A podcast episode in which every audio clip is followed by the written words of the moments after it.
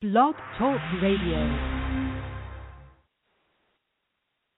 Anything you folks want to know about the fascinating world of pro hockey, here we go.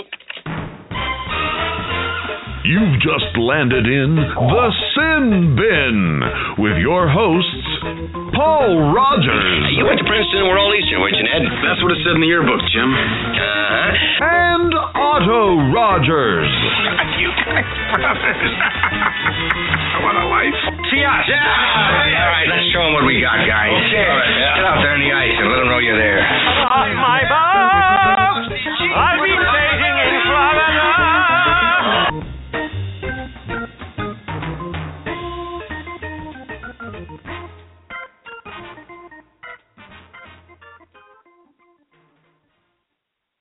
We've been away for the hello everyone. There's another edition of the seattle Sin Bin podcast and uh we've been away for a couple weeks.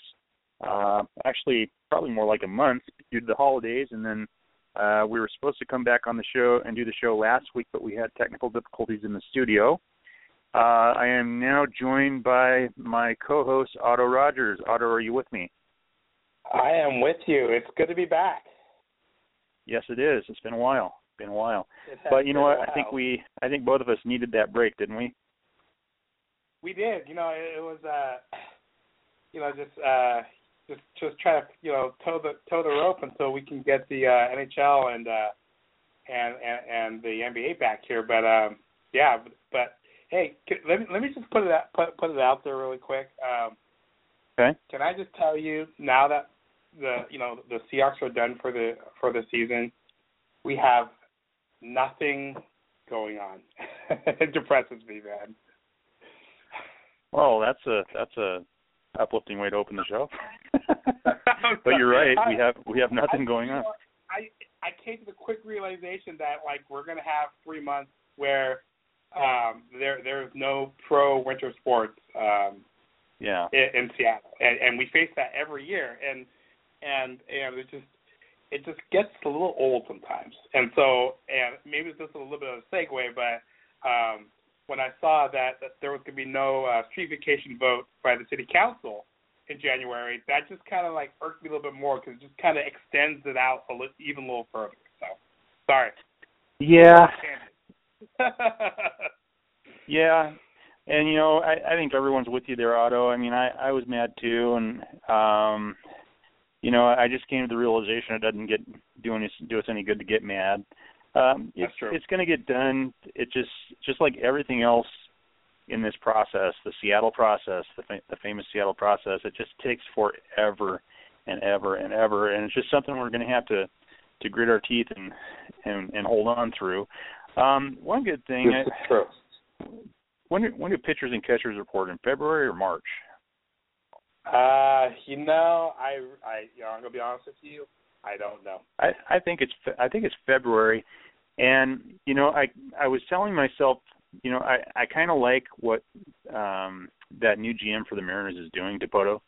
Um, Right. Not that I think he's going to hit on all these moves, but I, I like the fact that he recognized that the team was just crap, and he's doing kind of what John Schneider and Pete Carroll did, and he's just Yeah. making trade after trade after trade until he gets a better mix in the roster. And you know, it's not going to make a. I don't think they're going to make a huge run this year or anything, but I, I kind of Right. told myself because of him and because of the way they're they're going about it this year, we get the uh street vacation vote behind us.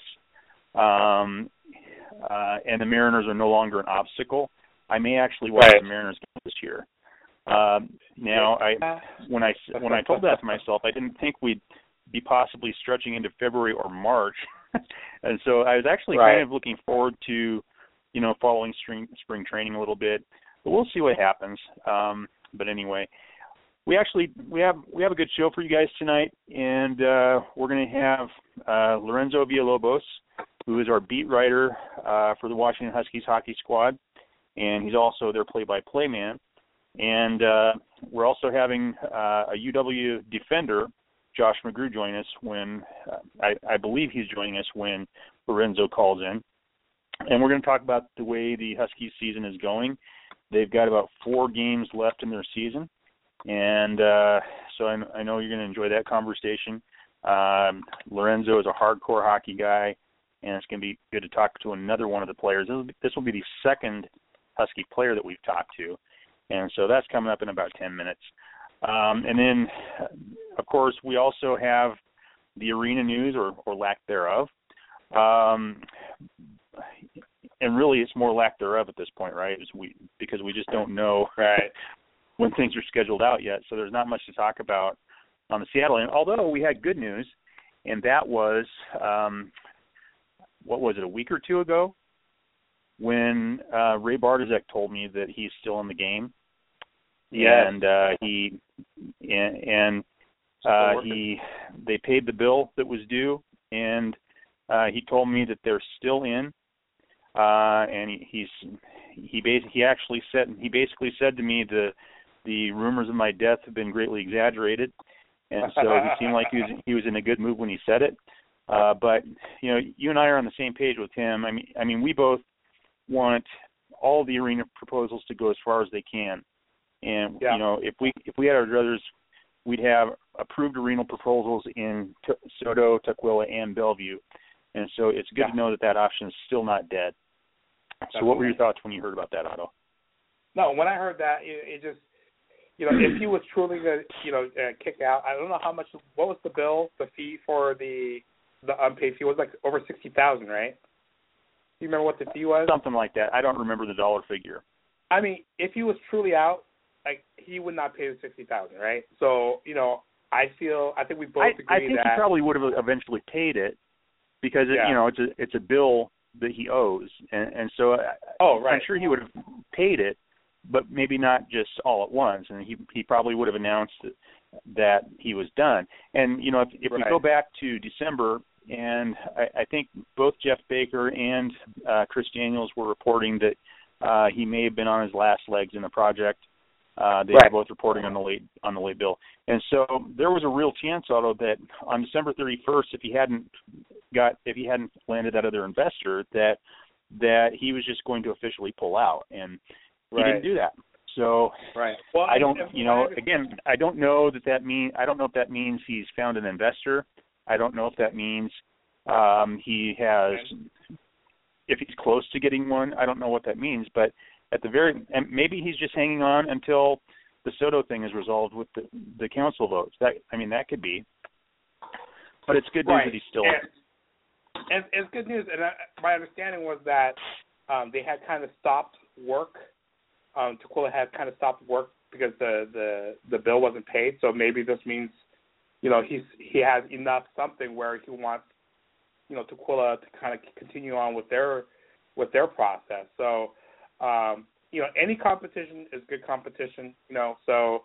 Uh, Competition is always a good Yeah. thing, so I, I hope Bartoszek. And, uh, and I know there's people out there that worry that there's people out there, Otto, that worry that this project is distracting from SoDo. But at, at this point, this is in the council's hands. There's nothing to distract. I mean, Right. uh, O'Brien is the transportation chair. It's it's in his right hands right now.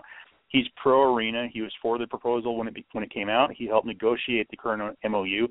He's going to put it. He's going to get this done no matter what Tukwila does. Um, Right. But if Seattle doesn't step up, Tukwila is another option, and, and it's always just good to have that option. It is. okay, so in about Otto, in about five minutes, we're going to talk to Lorenzo and Josh. Okay. But you know, since we're a hockey show, um, I really wanted to talk about Star Wars. yeah. Are you up to talk Star Wars a little bit? Because I don't think we you- talked. What What did Our you think of the movie? Yeah, what did you Um, think of the movie? So let, let's put a disclaimer out there. There's going to be spoilers, so maybe we could put that uh, disclaimer uh, in the article. Um, I I loved it. You know, um, I I thought it was a perfect kind of mishmash combination of all the things that worked with the original uh, the original three movies. Um, Mhm. You know, a lot a lot of people said that it was it it basically is the original because it has all the kind of same beats and stuff. But you know what? It there's a lot of new people out there, a lot of new, you know, a lot of new fans, and this is a great way to kind of reintroduce everyone back into the Star Wars uh, lore. You know, it was great action. You know, I loved the all the all the main characters. I loved Rey. I loved uh, uh, the Stormtrooper guy Finn. Um, you know, Han, Han Solo was great in his time. I thought there was it was just going to be a cameo from Han Solo, but Han Solo actually played a pivotal role in this movie. So yes, you know, he did. I, I loved all the you know I loved all the performances. Uh, I love BB-8. He, he was really cool. You could tell, um, you could tell like there were pieces where there was like CGI, um, but it wasn't overdone, and you could tell they used a lot more set pieces. You could tell like it felt a lot more Yeah. grounded than the, than the prequel. Yes. So um, this is great, man. This I mean I can't wait uh, for uh, episode eight, and I can't wait for Rogue One coming out in December. Yeah, and, you know, I, I felt I felt exactly the same way. There were a lot of people. There were some people that felt like there were way too many parallels, um, and it's act- and there and there are. There's a lot of parallels, and it's not just uh, parallels of A New Hope. They also bring in, they sprinkle in some uh, some of the Empire Strikes Back uh, Right. ideas, and you know you can look at you can look at that and say, well, that's just a lack of originality. But let me direct people's attention back to the prequels and how awful they were and how people said to themselves, "This isn't Star Wars." Well, this was Star Wars. This Right. this was absolutely a Star Wars movie. And you know, I even saw, you know, George Lucas was kind of poo-pooing it. Um he was saying, you know, they gave they did they went away from the storylines that I had in mind for these episodes. They completely ignored them and they just did something that the fans would like. And I'm thinking, Uh, um yeah, George, Okay. isn't that what you're isn't that kind of what you want to be doing a little bit? Um, Right. But you know. George, I, I love George Lucas, and I, I'll always appreciate what he created. I mean, cre- he created a, a universe, but he, Right. you know, he he showed me in the prequels that he's just not. He really doesn't have it anymore. But this was just amazing, and, and you know, of course, they brought in elements from the other movies, Otto, because what let's let's remember what they're doing. They're not only continuing a story, but they're also rebooting a story. Right. Um, they're rebooting a story without rebooting it. Um, they're introducing exactly. an entire new cast, and they they touched base with some of the plot points. And yeah, and did they overdo it a little bit? Probably, probably. But I loved it. I, I just choose to I just chose to enjoy the fact that it was a good movie. yeah, it was great. Yeah. And then of course uh I posted on Facebook a little while ago just to keep geeking out a little bit. Uh tonight is a Marvel up is a Marvel night in my house. Uh we've got at eight saw that. o'clock we've got a special yeah, we're gonna be watching a special on the history of Captain America at eight o'clock. And then there is the two hour season premiere of the Agent Carter show.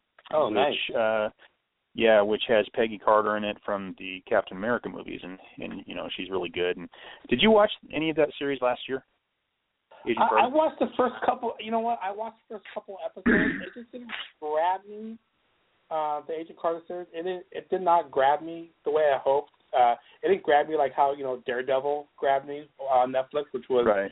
uh, Daredevil was was great and amazing. So uh, I might jump back into it, but the uh, the you know we got two I- young kids. I would give it a try. I would give it a try because I liked it. I don't like it as well as I like the Agents of Shield show because I really I love Right. Agents of Shield.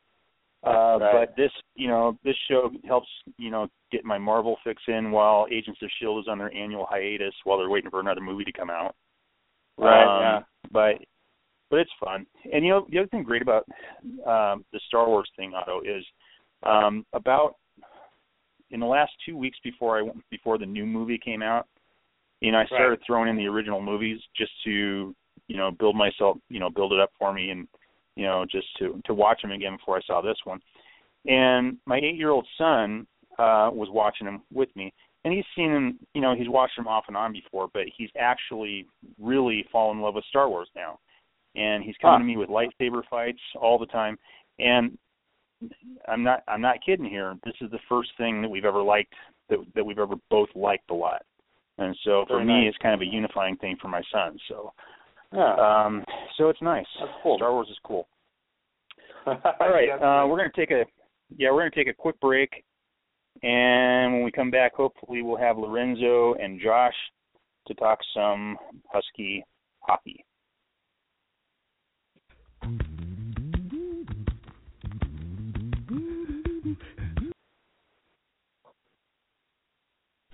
is State Bulldogs beat the University of Michigan Wolverines. The Ferris State University Bulldogs defeat the Michigan State University Spartans 4 to 1, and the Bulldogs win 8 to 1 over the Ohio State Buckeyes.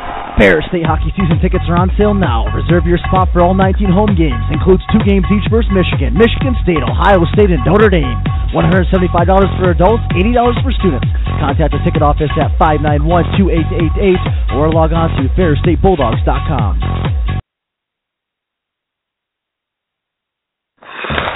The Vancouver Canucks team store is the only place to get all your authentic Vancouver Canucks merchandise. $22 keychains. $45 t-shirts made in Indonesia, but, screen printed in Canada. The Vancouver Canucks team store, where the players shop. Because making $5 million a year is the only way you can afford this crap. You know what the NHL stands for? Non-stop hockey love. Hockey love. Like when the Thrashers score a goal and those giant bird heads shoot flames 20 feet out of their mouth, you can feel the warmth fall over you. Can you feel? That's hockey love. The hockey love. Or when a player is sent to the penalty box to think about the wrongs he has done, that is the league version of sending a kid to a timeout. Done with tough hockey love. To Alpharetta. Sometimes in between periods, they have little tight hockey, little kids playing hockey in their little Thrashers uniforms. They try so hard, and their parents are so proud, so full of hockey love. I'm talking about hockey love. I wish I could go out there and play against them. I bet I could kick some ass. All right. When America needed a cheer, the world watched the impossible dream come true.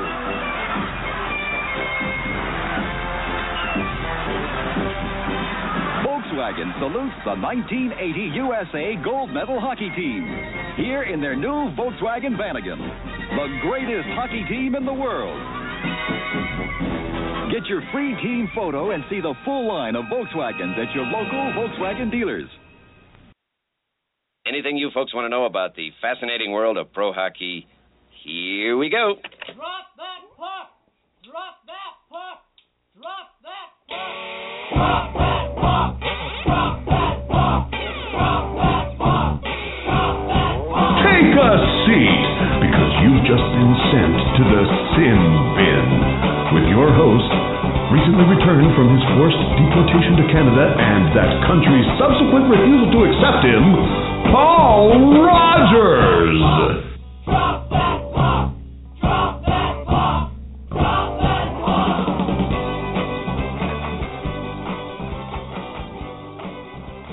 Right, welcome to another segment of the Seattle Sin Bin podcast. I am your host, Paul Rogers, and my co-host Otto Rogers is with me. Otto, you there? I am here. All right, um, it's time to ho- talk some UW hockey, some Washington Huskies hockey, and there there's only four games four games left in the season, and we're going to welcome into the show two people related to the program. Uh, one of them is Lorenzo Villalobos, who is the uh, voice of the Washington Huskies hockey squad. He's their play-by-play guy, and he's also the beat writer for the Washington Huskies for the Seattle Sin Bin. And another one is Josh McGrew, who is a player on the team. And Lorenzo and Josh, are you there? I am. Uh, yep. How you doing, Paul? Doing good, doing good. Um, so, Josh, uh, we haven't met you before, and and you are a defenseman. That is correct. Yeah. That's great. And what year are you in school? Uh, I'm a sophomore.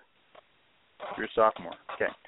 Um, and so, Josh, anytime we bring a new guest on the show, uh, one of the things I like to do is is uh, first we talk to you a little bit about your background, and then we get to the hockey questions. Um, but how long have you played hockey? What, how did you get into it?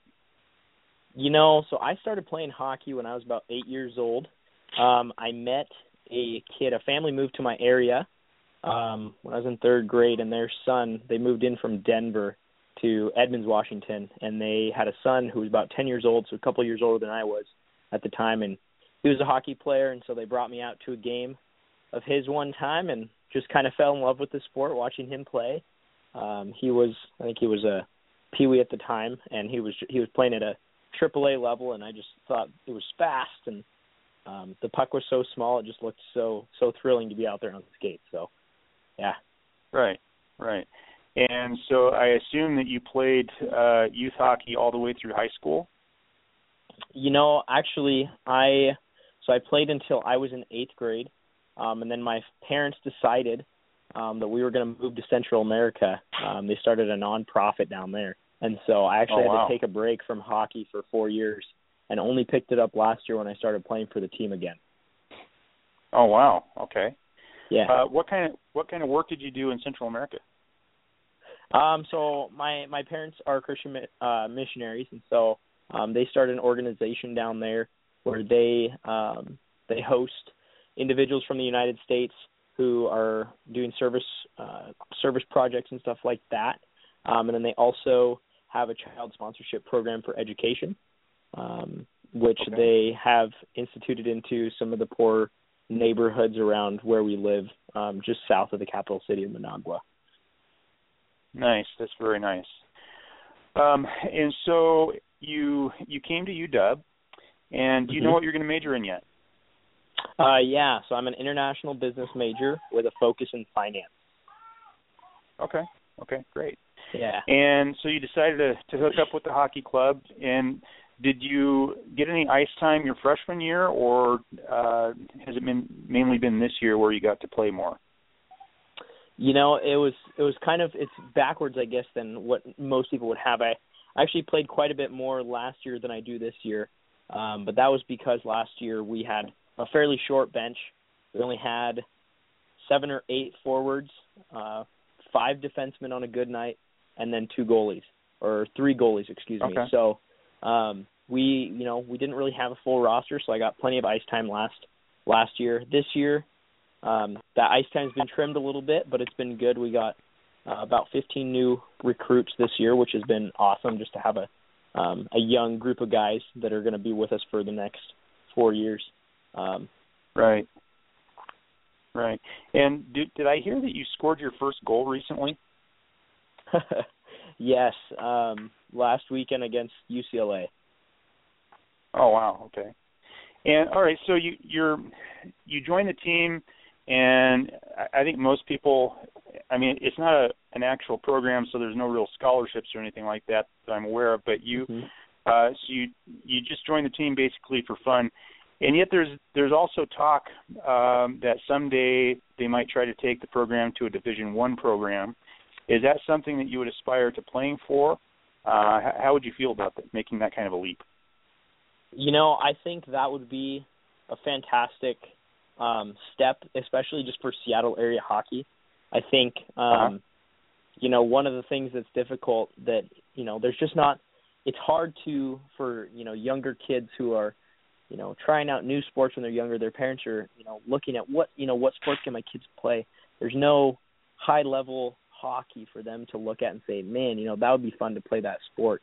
Um, there's nothing in the Seattle area like that. So I think just for that reason, you know, if we can't for any reason seem to, you know, ever get an NHL team, um, I think that would be a great step. Um, but I think, you know, it would it would probably be tough for a lot of the guys on the club team right now to play at that level. It is a much higher level of hockey um, than most guys are used to, um, and it would probably allow some uh, the financial standing to be able to bring in players from different markets and provide them with scholarships. So it would be interesting to see where that would lead us. I think um, if we, you know, UW were to get a team like that, it would we would still need to have a club team as well. Um, Okay. you know, just for Okay. just for the guys who are wanting to play for more fun. You know. Right. Uh, so Lorenzo, you you watch this guy play every game. Uh, what do you see out there on the ice with him and, and the rest of the players? How's the season going so far? Well, it's a little bit uh, sluggish after this past weekend, but I can tell you, Josh is probably one of the most dedicated players you'll ever see on the ice right now, despite his five six size. Um, um, I'm not going to lie Yeah. to you, Josh is very dedicated to his his play, to his teammates as well, including the the coaches as well. Uh, he's one of your setup guys. You know, he likes to play behind the net sometimes, just to set up plays, just like uh, one of our other defensemen, Troy Gasser. Uh, the other thing too with Josh is that normally when he risks those shots from the blue line, he'll just take it right there and there, just to see that puck coming right towards towards him along the boards. holds that puck along the blue line, and he just go without any hesitation. He'll just take that shot. He'll just take any risk to score a goal from any part of the rink.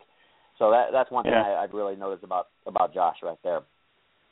From what you've seen, does he like to hit people out there?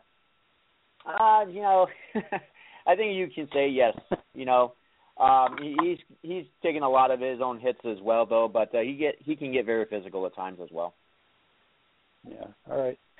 Uh, Otto, do you have any qu- questions for our guests here? Yeah, well, I just had um, some questions for Lorenzo. Just um, the just how the season's going so far.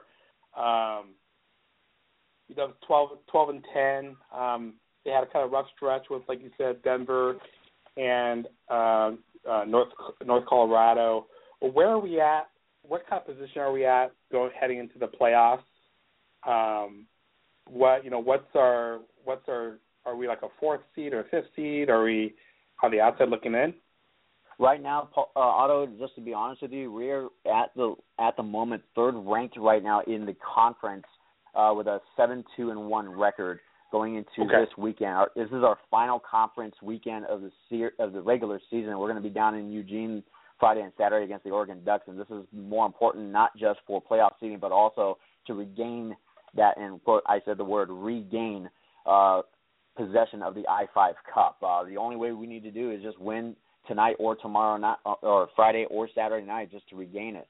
At the same time, we're also looking at USC right now because USC, which just recently got swept in non-conference action back in Los Angeles last weekend against Loyola Marymount, uh, they, despite having the number one seed at seven and two, their overall record is seven and thirteen. Keep in mind, Huh. first place and second place doesn't uh, result in better conference records. They go by some type of system. It's similar to a BCS format called the Krach ranking. It's K R A C H, and it's a very Huh. complicated system right now. Uh, currently, at the moment, USC holds that number one spot. UC Berkeley at number two, and we're holding it uh, on at number three. So um, these two huge games coming up is going to be very important for us right now. Uh, the other thing we also have to keep, keep in mind is that the conference schedule does not end this weekend. It actually ends next weekend. And Oregon, uh, which, um, from what I understand, and looking at the schedule, they have California next weekend to close out the regular season. USC is in Utah this weekend. Utah, of course, is the most dominant team throughout the entire ACHA West. They're undefeated at six and zero, but because of their minimum required uh, schedule of eight games, which requires the uh, all teams to participate in the Pac-8 tournament, they're more than likely uh, not going to get the number one seed, despite having a 22 and two record. So Huh. um, this is going to be a very interesting weekend if uh, everything goes our way. Very good, very good. How, and how do you feel? Um, how do you feel about the whole season? How, how do you think uh, heading to playoffs, uh, the whole season's gone for you? Ducks? You know, Otto, it's very, very optimistic right now. You know, I communicate with these players a lot. Same with head coach Matt Clayton, Amanda Hardwick. Uh, once in a while, we see C.J. Fisher and Dane Jordan out there. Also, these are the other two assistant coaches, and you know they they like the players. They like to keep themselves loose. They always like to see the optimistic picture going on to going into each game every single night. You know, and they don't worry about what the schedule or the standings were against their future opponents are. They just worry about getting the the the game out of the way. They worry about what what's going to happen if we be in this position. What's going to happen if we get the puck in the corner? Who's going to be in front of the goalie when they get ready to set it up, either even strength wise or on the power play? You know, and, and these guys are just focused on just winning the the uh, the hockey game. That is the only thing they're worried about too. Win, lose, or draw, it doesn't matter. You know, even though that they lose tough games, you know, they know that they did their best. You know, and that's the one the Right. one thing that everybody needs to understand is that this Husky Hockey Club, you know, they're always going to be shoulder to shoulder, no matter what happens at the very end of the night. Right. No, very good, very good. Um, I think that's that's all that's all the questions I had for uh, for Lorenzo. All right. Uh, so, Josh, back to you for a minute. Um, Now you're you're playing at the club level at the college. How many how many hours a week do you guys practice? You know, we only for practice we're only on the ice two and a half, three hours at most each week. Okay. And so between that and the home games that you play and some of the road trips you have to you have to take. Has that been uh, a challenge for uh, keeping up on your homework and, and your grades? How, how's that working for you guys? You know, I'd you know, I'd say probably the biggest part of all of that is um, you know, the thing that is forgotten a lot is the time the transportation time and then the time that you're, the extra time you're getting there, you know, ahead to whether it's getting your gear on or whether it's after the game or after practice when you have to, you know, take your gear off, take your shower, because um, you smell awful. Everybody knows when you get off the ice. Um, so I think yeah. it's not necessarily just that those three hours that we're that we get to be on the ice that are that are the you know that t- suck up the time, but it's it's all of it all together. I've done I've had to do a few a couple rough calculations as I've filled out some applications for scholarships, and it's about 20 hours a week um, on average throughout the wow. um, each week. With you know, if you average in those weeks where we're traveling and we're away from home, um, or we're you know making a road trip, you know, just to Eastern Washington or whatever. Um, every every time I go to a home game, it's about a six-hour commitment. You know, between driving to the rink, um, you know, getting there an hour early to warm up, get ready, prepared, and then staying after to kind of debrief the game and you know get cleaned up and head home. It's it's a bit of a time commitment. I tend to find myself, um, you know, you find time for it. Uh, you you prioritize when you only really have to worry about your schedule. Um, it'll be interesting mm-hmm. to see this next this upcoming weekend as we play um, down in Eugene. Some pretty important games. I have two midterms to come back to Monday morning, um, so that'll be it'll be a, a bit of an interesting weekend. But you know, everybody works hard um, the time that you allocate to study, you study well, and you you know you study the important things. So, um, right, you know, you make so when you go on the road the trips, so when you go on the road trips, I assume you're on a bus. Um, and do you find time? Do you find yourself working on homework on the bus a lot, or how do you handle that? Um, I a lot of times I will find time on the bus. Some of the new coach buses are pretty nice nowadays. They have um you know, seats facing each other with a table in the middle. So I try to Mm-hmm. snag one of those when I get on the bus. Um, as you know, some of the younger guys don't need it so much with their with their easy class schedule. Um, They're only playing poker games, by the way. Just uh, add that in there. Yeah. uh, Lorenzo, do you travel on the bus with them? I actually did one time this year uh, when we head out to Spokane. Uh, the other times I actually drove down to Los Angeles, which I love to do for myself. And uh, I actually flew with the flew with the team last weekend to Denver. So it was a, you know, the bonding is just great. It's a great experience. Yeah, and, and so let me ask you about that part, Josh. I mean, uh, you're spending 20 hours a week with these guys, and uh, one of you know, and you're taking long road trips on the bus with these guys. Do you find yourself uh, building what you think might turn into some lifelong relationships with uh, with the other other players? Oh, absolutely. Um, I think last year maybe not so much as you know coming onto the team as a freshman. Um, you know, it's my first time living in the United States in four years. It's a little tough to kind of readapt, mm-hmm. but I think this year, being you know a veteran on the team, I've kind of taken a little bit more ownership of my role. Um, and I actually I drive three of the freshmen to practice and, and every, all the home games, and so kind of the three of us have connected pretty well. Um, we have good conversation because you know when you're riding in in the car together, you know, a couple hours a week, you know, all together, you you start to have some conversations. You you can't just do the same BS stuff every every time. So you start to uh you start to talk about, you know, you get into politics, you get into uh, you know, things that are important to them, talking about their families, their friends, you know, their relationships and their lives and stuff like that. So um it's been pretty cool to to see them open up and be willing to, you know, not just be friends on a you know service level, but really you know get to know each other and you know, but at the same time still having a lot of fun and you know raising you know yeah. getting in trouble when we go on the road and stuff like that. So it's all it's it's a lot of fun. We uh we definitely have quite quite the bond in our team.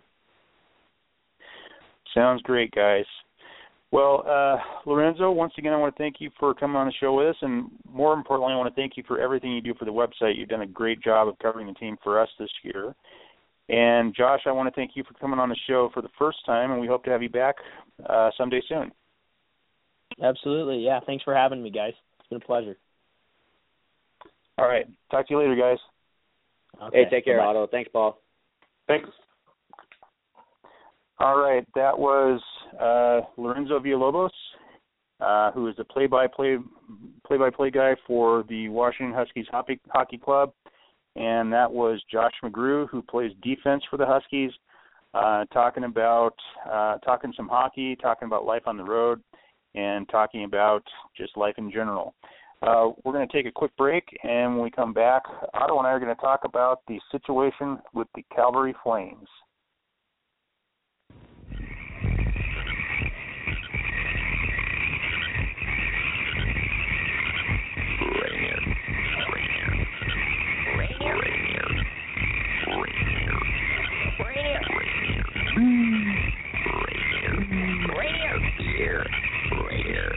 Anything you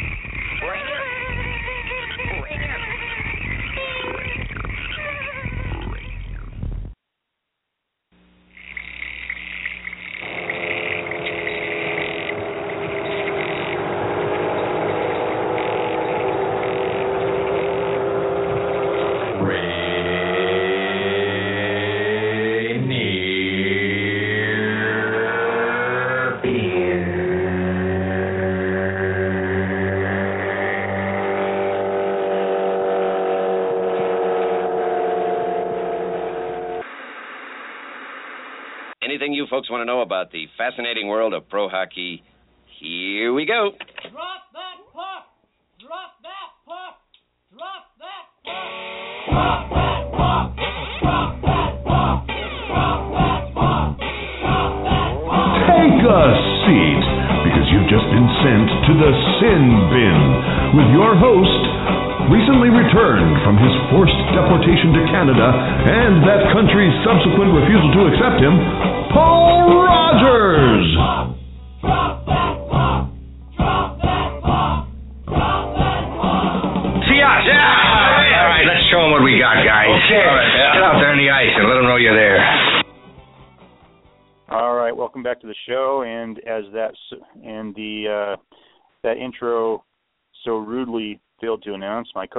actually Otto Rogers. I'm I'm Paul Rogers, your your host, and Otto's my co-host. Um, and so Otto, that was a that was a good talk. I, I it was enjoying I was enjoying talking to Josh and and just getting a feel for what it's like to live that life. And I was actually uh, somewhat taken aback when he told me he's spending like 20 hours a week on this for a club level team. What, what did you think of that Yeah. interview? No, I mean it, it was a great interview. You know, you know, he hit, sounded like he had a really good background growing up, and, and it seems like he's taking that leadership role. Um, and then you know all that time that's spending on the ice, you know, it sounds like a great thing. And and you know the passion that he was talking about getting uh, uh, getting UW to you know Division One hockey and, and what what that would do for the sport and, and the region. You know that that that got me kind of pumped up too. So uh, it was great. Yeah. Yeah. Yeah, it was great, and I, I'm really kind of regretting. I I was hoping to make it to a Husky game this year, uh, but but with my schedule and with the roads coming across the passes, it's just I just don't think I'm going to be able to do it. Uh, so maybe I'll actually get to catch a game in person next year. But um, you know, the more I hear about the the the Husky hockey program, uh, the more I like it. You know, we people don't realize um, the the undercurrent of hockey we have in our community, and it, it really is. We have some some good hockey being played, and the the WHL teams are, you know, the level of hockey is really high. Not Yeah. having seen, not having seen um, the, the the Husky hockey, I can't really address the quality of hockey that you get there, but everything I've heard um, has said that it's really good, and you know, I, I've seen John Barr talk about how it's got a got a high level of hockey quality to it. So it, it's just nothing but a good thing. Uh, so Otto, last week um, I, I wrote an article and I was I was kind of hesitant to do it, but you know, several months ago I noticed kind of a situation brewing up in Calgary um, regar- regarding the Flames, and uh, they're trying to build a new arena up there, and actually they call it a field house complex, to where they want to build um, a state-of-the-art hockey arena, and in the same complex it would go side by side with a state-of-the-art football stadium for uh, what is it, the Stampede? up there. Yeah, of the CFL. Yeah. Yeah, and so and also housing a few other sports uh, that I don't remember what they are. Um, but they're doing it in a location that apparently has uh, a lot of environmental concerns. Um, they're doing it in an environment where the local government, I mean, stop me if you're shocked at this, the local government doesn't Right. feel like paying for anything like that. Not that we've ever experienced that. Um, No. And no one has mentioned the relocation word, so I don't want people to get excited about that for Seattle. But it, you know, if this is not addressed, it, this could become something that we should be interested in.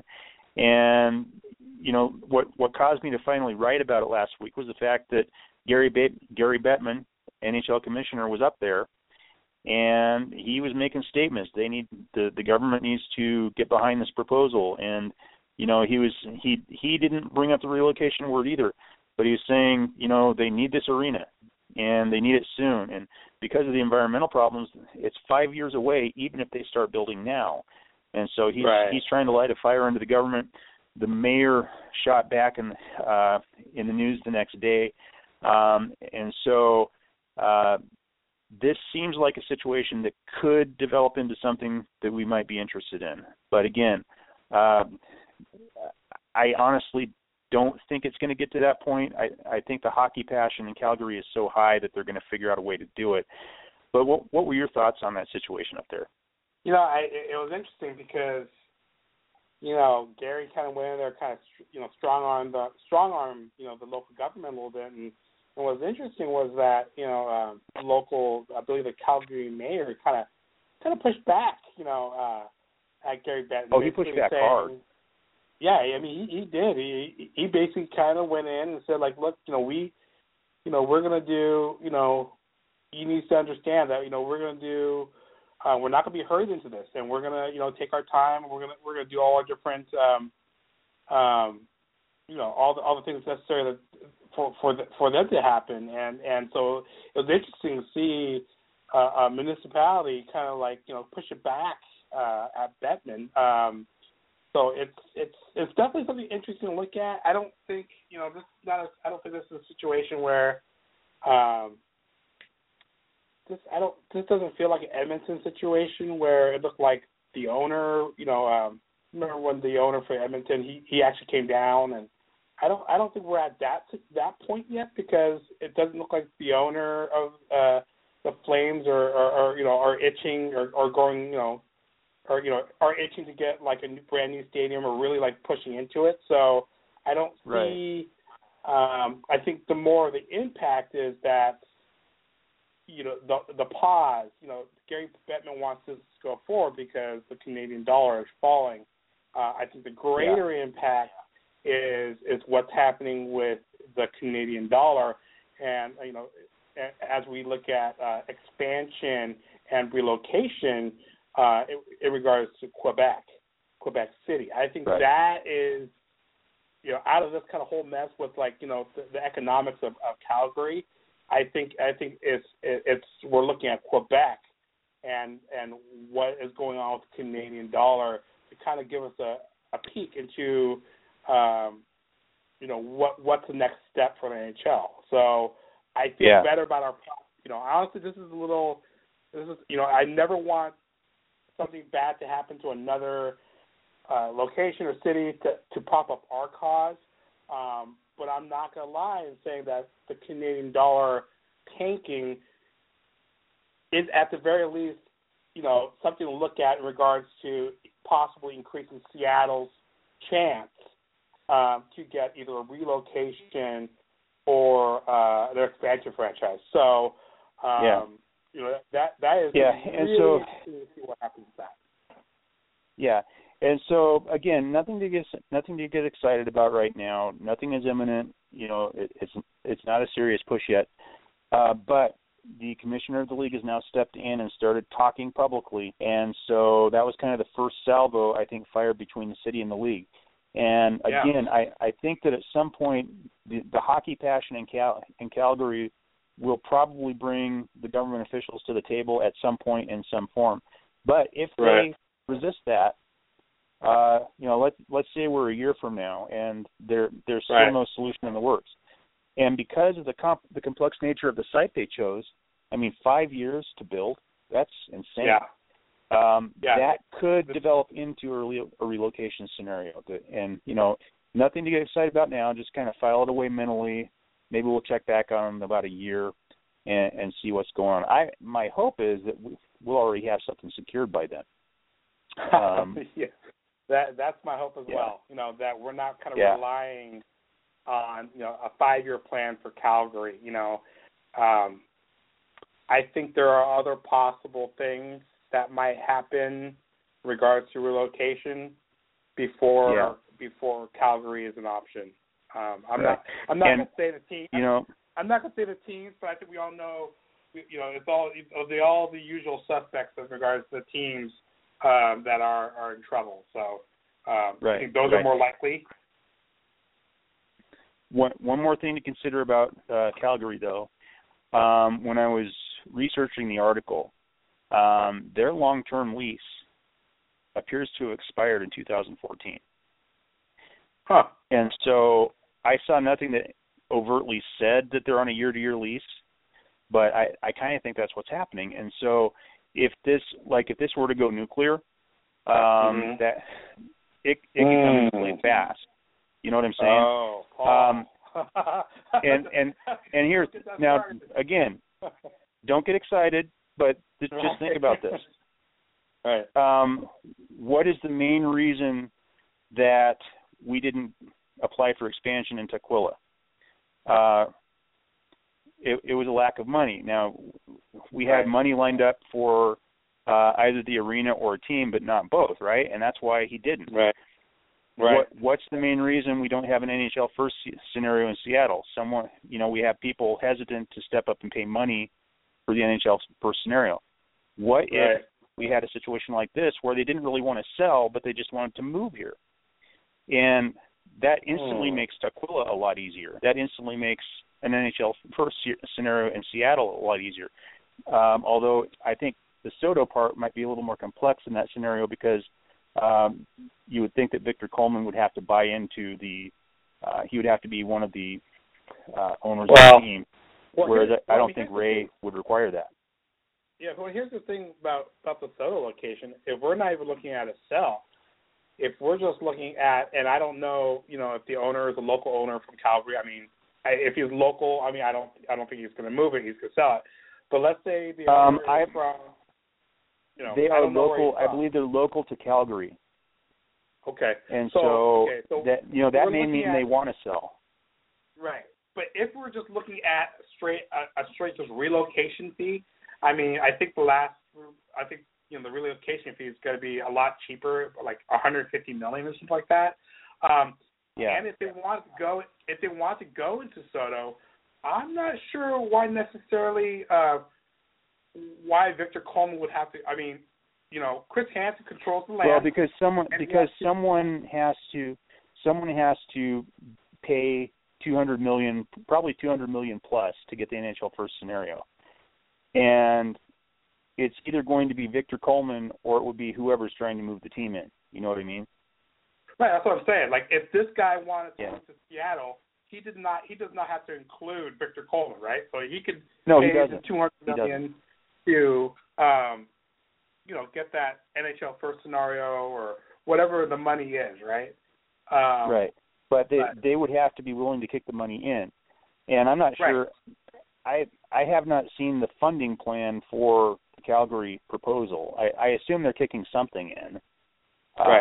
Uh, but you know, again, not nothing to get excited about. Just potential No, potential right. for Yeah. a situation um, to where if if we came down to you know a lot of people we we talk about relocation scenarios and let, this could be true of any NHL team by the way it, not just not just Calgary uh, but when we're talking about potential relocation scenarios um, we don't necessarily need a billion dollars to get it done we need someone to pay for the arena and we need someone to pay for the relocation fee which which would make some place like Tukwila doable and also SoDo doable if they can come to an agreement.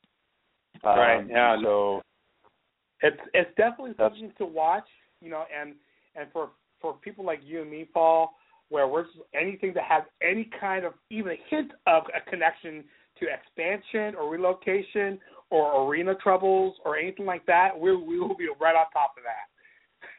Oh yeah, yeah. So again, we're not we're not advocating for this to happen. We're not saying it's going to happen. We're not even saying it's likely to happen. We're just saying it's something we're going to monitor and just keep an eye on because that's what we do around here. um, Right. So yeah. All right, Otto. Anything else on your mind, hockey wise, or anything else?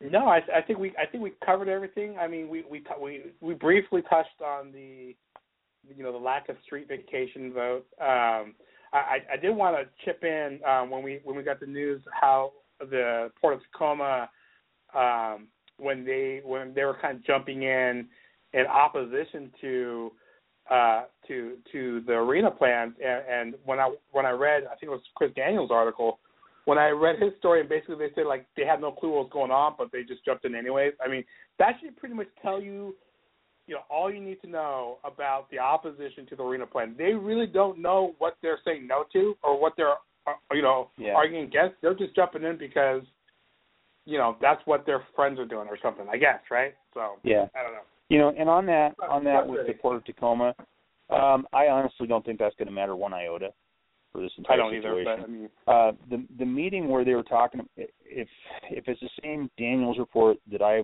was reading, the meeting where the Port of Tacoma didn't really know much, it was at a meeting with the Port of Seattle, and the Port of Seattle was Right. explaining what was going on. And so, yeah, I'm I'm sure that I mean Tacoma is definitely lining up with the Port of Seattle, and they have to because they're now part of what's called the Seaport Alliance, and so they're they're partners now, and so Tacoma now has to support the positions of Port of Seattle. Um, Right. I can't. I'm not sure why they chose to do that because Tacoma is run, from what I've everything I've heard, uh, they run the Port of Tacoma a lot better than they do in Seattle. Uh, so I'm not sure why they chose to make the to make the agreement. But you know, Right, what do I know about that? I, that would be I like them commenting on arena issues. so The, the the other part of the article was that uh, I don't know who said it, but they said they they got snookered by the city by the uh, the the um who did they get snookered by? By somebody right? Like they like okay, felt like they got handed what to it was yeah go, the the Port of Seattle and uh the city of Seattle um they they had some kind of uh agreement that they came to like in the last 3 or 4 months where they basically plotted out a heavy haul corridor, corridor. Uh and they they said this these streets are part of the heavy haul corridor corridor. These streets are part of the heavy haul corridor and no these streets are not and they both emerged from the meeting. We had uh, the mayor smiling. We had the the representative of the port smiling. Every, everyone was friendly. Had a great meeting. Came to an agreement. Just one problem: Occidental Occidental Avenue, which is which is the street we're trying to vacate, by the way, was not included in the heavy haul corridor. corridor. And so now Oh, the yeah. port is saying we got snickered. That should have been included. Well, you were in the meeting, and right if, yeah you know, if you got snookered, that's your problem. Uh, that's not the arena's problem. That's your problem. That's not Chris Hansen's problem. That's your problem. That's not the mayor's problem. That's your problem. You in that meeting laid out what the heavy haul corridor was, and you did not include Occidental. Um, Mhm. and, you know, there's another thing with the port that bothers me. One of the arguments they give is this is, you know, we have to stop the intrusion of uh, entertainment businesses onto um, onto industrial land. Well, what they fa- what they fail to remember, or what they pretend not to remember, is that when the original MOU was signed, the city council made concession made concessions in which they laid out, other than SoDo Arena, they created what's called a port overlay district. In other words, you can't go past the arena and do anything else. And that Right. was something that the port argued for. And when the the final the MOU was finally agreed on, we had people uh, like people from the port commissioners coming out and saying, "Well, we asked them for this and they gave it to us." And so it seemed, you know, they were making it sound like they were going to support it, except they weren't. They never were. Um, right and so now they're they're arguing that this is just a continuation of infringing on industrial land, but port overlay district that they asked for is in the MOU. Um, and so that's just one more example of how these guys act, and it's just ridiculous. Yeah, it's it's ridiculous, man. I mean, honestly, I mean, it's it's just it's just a Mickey Mouse show, right? I mean, come on. Yeah, yeah. I, it makes me really want to stick Kylo Ren on him. Yes. Or maybe uh, uh Yeah. uh maybe uh, uh a- angry Chewy. Angry Chewy. Hey, um, yesterday or the day before, uh, uh, Adam Driver, the guy that played Kylo Ren, was on Yes. was the host of Saturday Night Live. Uh, did you see the clip where he was playing? Uh, they were doing a clip on uh, Undercover Boss, starring Kylo Ren. I did not see that. you need I'll, I posted it on my Facebook page. Watch it; it's worth it. Uh, so Ky- Kylo Ren, Kylo Ren goes undercover um, on Starkiller base as uh, a radar operator named Matt, and it's actually really funny. You should check that out. I will have to do that. All right. All right. Well, thanks for uh, joining me again, Otto, and thanks to uh, Lorenzo Villalobos for coming on with us. Thanks to Husky player Josh McGrew for coming on with us, and thanks to all of you for listening. Uh, we will talk to you guys next week.